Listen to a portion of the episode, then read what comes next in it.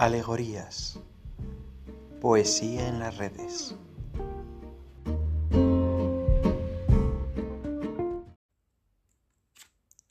Coplas a la muerte de su padre. Recuerde el alma dormida, avive el seso y despierte contemplando cómo se pasa la vida, cómo se viene la muerte tan callando.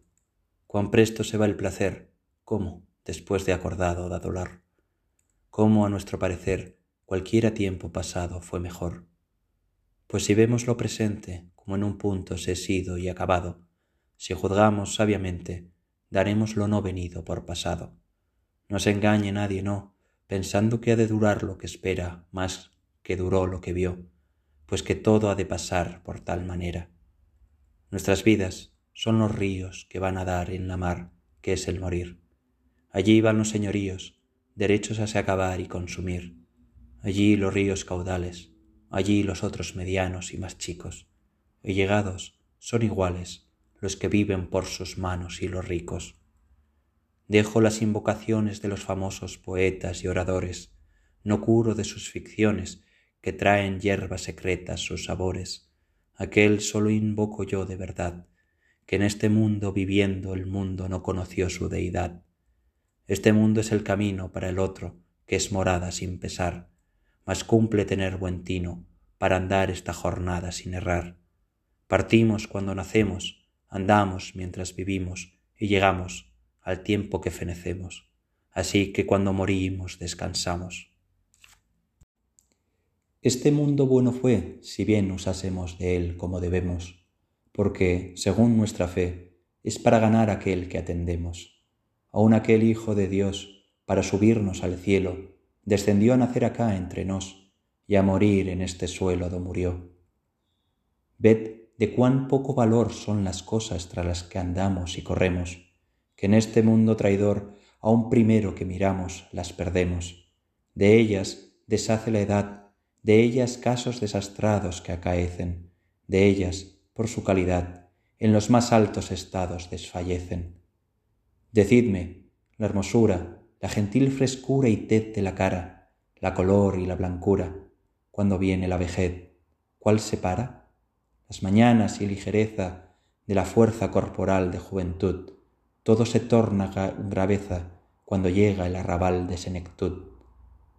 Pues la sangre de los godos y el linaje y la nobleza tan crecida, por cuántas vías y modos se pierden su gran alteza en esta vida, unos por poco valer, por cuán bajos abatidos que los tienen, otros que, por no tener, con oficios no debidos se mantienen. Los estados y riqueza que nos dejen a deshonra, ¿quién lo duda? No les pidamos firmeza, pues son de una señora que se muda. ¿Qué bienes son de fortuna que revuelan con su rueda presurosa, la cual no puede ser una ni estar estable, ni queda en una cosa.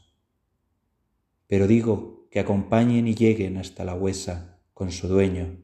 Por eso no nos engañen, pues se va la vida apriesa como sueño, y las deleites de acá son en los que deleitamos temporales, y los tormentos de acá, que por ellos esperamos, eternales. Los placeres y dulzores de esta vida trabajada que tenemos no son sino corredores y la muerte, la celada en la que caemos. No mirando a nuestro daño, corremos a rienda suelta sin parar, desde que vemos el engaño y queremos dar la vuelta, no hay lugar. Si fuese en nuestro poder hacer la cara hermosa, corporal, como podemos hacer el alma tan gloriosa, angelical, qué diligencia tan viva tuviéramos toda hora y tan presta en componerla cautiva, dejándonos la señora descompuesta. Esos reyes poderosos que vemos por escrituras ya pasadas, con casos tristes, llorosos, fueron sus buenas venturas trastornadas, así que no hay cosa fuerte que a papas y emperadores y prelados, así los trata la muerte, como a los pobres pastores de ganados. Dejemos a los troyanos, que sus males no los vimos, ni sus glorias, dejemos a los romanos, aunque oímos y leímos sus historias, no curemos de saber lo que de aquel siglo pasado, que fue de ello. Vengamos a lo de ayer, que también es olvidado como aquello. ¿Qué se hizo el rey don Juan? Los infantes de Aragón, ¿qué se hicieron? ¿Qué fue de tanto galán, que de tanta invención que trajeron? Fueron sino devaneos, que fueron sino venturas de las eras, las justas y los torneos, paramentos, bordaduras y cimeras? ¿Qué se hicieron las damas, sus tocados y vestidos, sus olores? ¿Qué se hicieron las llamas de los fuegos encendidos de amadores? ¿Qué se hizo aquel trobar, las músicas acordadas que tañían? ¿Qué se hizo aquel danzar, aquellas ropas chapadas que traían? Pues el otro, su heredero, don Enrique, ¿qué poderes alcanzaba?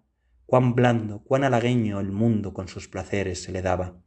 Mas verás cuán enemigo, cuán contrario, cuán cruel se le mostró, habiéndole sido amigo, cuán poco duró con él lo que le dio las dávidas desmedidas, los edificios reales llenos de oro, las vajillas tan fabridas, los enriques irreales del tesoro, los jaeces, los caballos de sus gentes y atavíos tan sobrados, ¿dónde iremos a buscallos? ¿Qué fueron sino rocíos de los prados? Pues su hermano el inocente, que en su vida sucesor le hicieron, qué corte tan excelente tuvo y cuánto gran señor le siguieron, mas como fuese mortal, metióle la muerte luego en su fragua. Oh juicio divinal, cuanto más ardía el fuego echaste agua. Pues aquel gran condestable, maestre que conocimos tan privado, no cumple que él se habla, mas sólo como lo vimos degollado. Sus infinitos tesoros, sus villas y sus lugares, su mandar, ¿qué le fueron sino lloros? ¿Qué le fueron sino pesares al dejar? y los otros dos hermanos, maestres tan posterados como reyes, que a los grandes y medianos trajeron tan sojuzgados a sus leyes, aquella prosperidad que en tan alto fue subida y ensalzada, que fue sino claridad, que cuanto más encendida fue matada. Tantos duques excelentes, tantos marqueses y condes y varones, como vimos tan potentes, di, muerte, tú los escondes y traspones, y las súas claras hazañas que hicieron en las guerras y en las paces, cuando tú, cruda, te ensañas, con tu fuerza las aterras y deshaces. Los hustes innumerables, los pendones, estandartes y banderas, los castillos impugnables, los muros y baluartes y barreras, la cava honda chapada o cualquier otro reparo, ¿qué aprovecha? Cuando tú vienes airada todo lo pasas de claro con tu flecha. Aquel de buen abrigo, amado por virtuoso de la gente, el maestre don Rodrigo Manrique, tanto famoso y tan valiente. Sus hechos, grandes y claros, lo cumple que los alabe, pues los vieron, y los quiero hacer caros, pues que todo el mundo sabe cuáles fueron. Amigo de sus amigos, que señor para criados y parientes, que enemigo de enemigos, qué maestro de esforzados y valientes, qué seso para discretos, qué gracia para los donosos, qué razón, qué benigno a los sujetos, a los bravos y dañosos, que león. En ventura Octaviano, Julio César en vencer y batallar, en la virtud africano, Aníbal en el saber y trabajar, en la bondad un Trajano, Tito en liberalidad, con alegría en su brazo Aureliano, Marco Atilio en la verdad que prometía, Antonio Pío en clemencia, Marco Aurelio en igualdad del semblante, Adriano en elocuencia, Teodosio en humildad y buen talante, Aurelio Alejandro fue en disciplina y rigor de la guerra, un Constantino en la fe, Camilo en el gran amor de su tierra.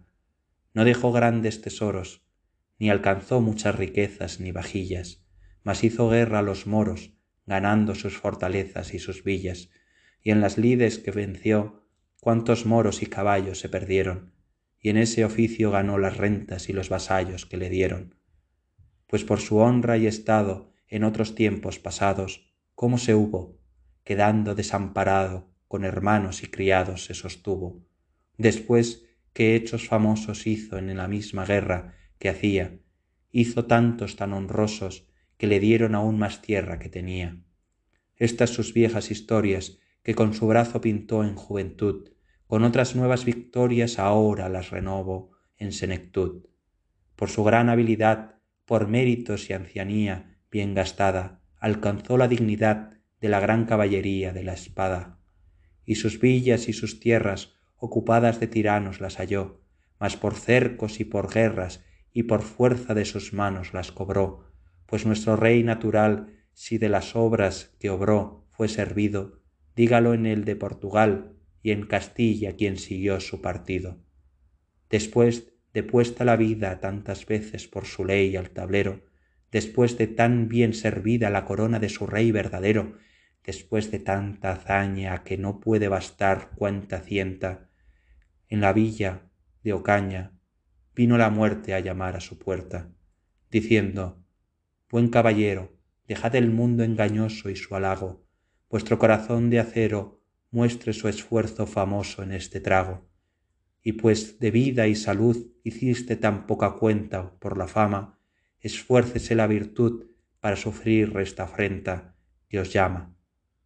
No se os haga tan amarga la batalla temerosa que esperáis, pues otra vida más larga de la famosa gloriosa acá dejáis, aunque esta vida de honor tampoco no es eternal ni verdadera, mas con todo es muy mejor que la otra temporal perecedera.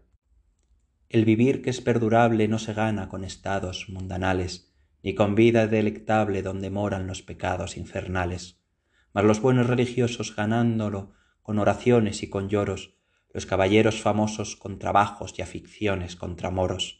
Y pues vos, claro varón, tanta sangre derramasteis de paganos, esperad el galardón que este mundo ganasteis por las manos, y con esta confianza y con la fe tan eterna que tenéis, partid con buena esperanza, que esta otra vida tercera ganaréis.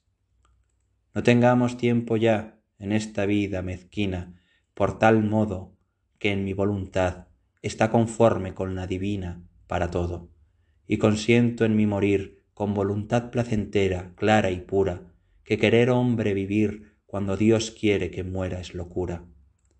Tú, que por nuestra maldad tomaste forma servil, y bajo nombre, tú, que a divinidad juntaste contra tal vil como es el hombre, tú, que tan grandes tormentos sufristeis sin resistencia en tu persona, no por mis merecimientos, mas por tu sola clemencia me perdona. Así, con tal entender, todos sentidos humanos conservados, cercado de su mujer y de sus hijos hermanos y criados, dio el alma a quien se la dio, el cual la dio en el cielo en su gloria, que aún la vida perdió, dejónos harto consuelo su memoria.